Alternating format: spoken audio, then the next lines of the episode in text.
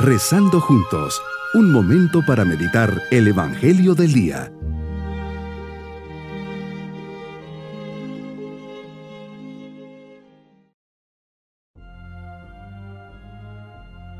En este día, lunes de la quinta semana de Cuaresma, les saludo pidiendo a Dios la gracia de poder ofrecer este día para que Él actúe en nuestras vidas y podamos descubrir su mano amorosa. Padre lleno de bondad, me acerco a tu presencia como un hijo que necesita de tu misericordia. Tengo sed de tu amor y por eso vengo a llenar mis ánforas en tu fuente. Sé, Padre mío, que solo tú puedes llenar mi corazón, que nadie más en este mundo me conoce tan bien y que nadie ni nada puede amarme como tú lo haces. Tu mirada es tan profunda y al mismo tiempo tan cargada de amor que solo puedo sentir una gran paz y un gran gozo. Meditemos en el Evangelio de San Juan, capítulo ocho, versículos uno al once.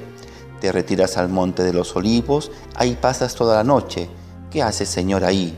Sin duda, lo que siempre hacías en esos lugares: rezar, platicar con tu Padre, entrar en oración. Es un momento de silencio y soledad para poder descubrir la voluntad de tu Padre y agarrar fuerzas para realizarla. Señor, nos ayudas a entender que solo el amor divino puede cambiar desde dentro nuestra existencia, darle un sentido nuevo, una orientación correcta. No es la ciencia, el progreso, la mentalidad del tener o los bienes materiales los que salvan al hombre, los que le dan la verdadera felicidad y libertad. Solo tu amor, Señor, es lo que nos libra del pecado, raíz de todo mal. Los escribas, para tentarte, te llevan a una mujer sorprendida en adulterio y te dicen que, según la ley de Moisés, debe morir apedreada. Ante esta intervención te agachas y escribes en el suelo. Te insisten, hacen que te incorpores y les dices: aquel de ustedes que no tenga pecado, que tire la primera piedra. Y todos, comenzando con los más ancianos, se fueron retirando. ¿Quiénes somos nosotros para juzgar o tirar piedras a los demás? ¿Con qué facilidad lo hacemos? Y después quiero que se me respete y no, y no se me juzgue. Nadie está libre del pecado. Tengo que ser el primero en reconocer mi propia debilidad y condición y no estar viendo tanto a los demás. Tú mismo le dices a esta mujer que no le condenas, que se puede ir tranquila, pero que no vuelva a pecar. La invitas a una vida nueva, nacida de ese encuentro personal contigo, el buen pastor que sana y protege. Entonces, Jesús, te enderezas y le preguntas: mujer, ¿dónde están los que te acusaban? ¿Nadie te ha condenado? Ella le contestó: nadie, Señor. Y le dices: tampoco yo te condeno, vete y ya no vuelvas a pecar. Señor, eres justicia, pero también eres el Dios amor. Siempre he escuchado que odias el pecado, porque nos amas y quieres nuestro mayor bien.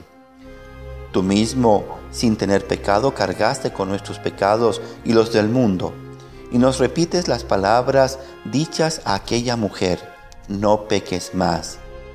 Le pides un cambio radical de vida. No le dices: vete y vive como quieras, total, no pasa nada. Le mandas a renunciar al pecado. Jesús, ayúdame a comprender que mi verdadero enemigo en la vida es el pecado y que esto es lo único que me puede llevar al auténtico fracaso de mi existencia. Abramos nuestro corazón a la gracia para dejarnos transformar y conquistar por el amor de Dios. Mi propósito en este día es trabajar por fraguar una conciencia pura. Para ello seguiré las inspiraciones del Espíritu Santo que me invitan al bien, rechazando las tentaciones, porque, por pequeñas que sean. Mis queridos niños, hoy quieren tentar a Jesús y llevan a una mujer para que dictamine su muerte. Pero Él dice: quien esté libre de pecado, tire la primera piedra. Claro, ninguno es capaz, pues todos somos pecadores. Jesús le dice: si nadie te ha condenado, yo tampoco.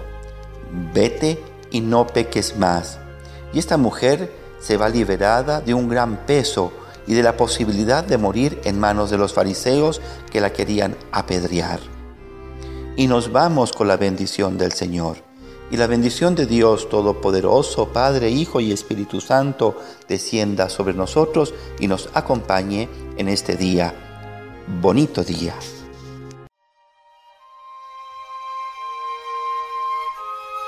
Hemos rezado junto con el Padre Denis Doren, Legionario de Cristo.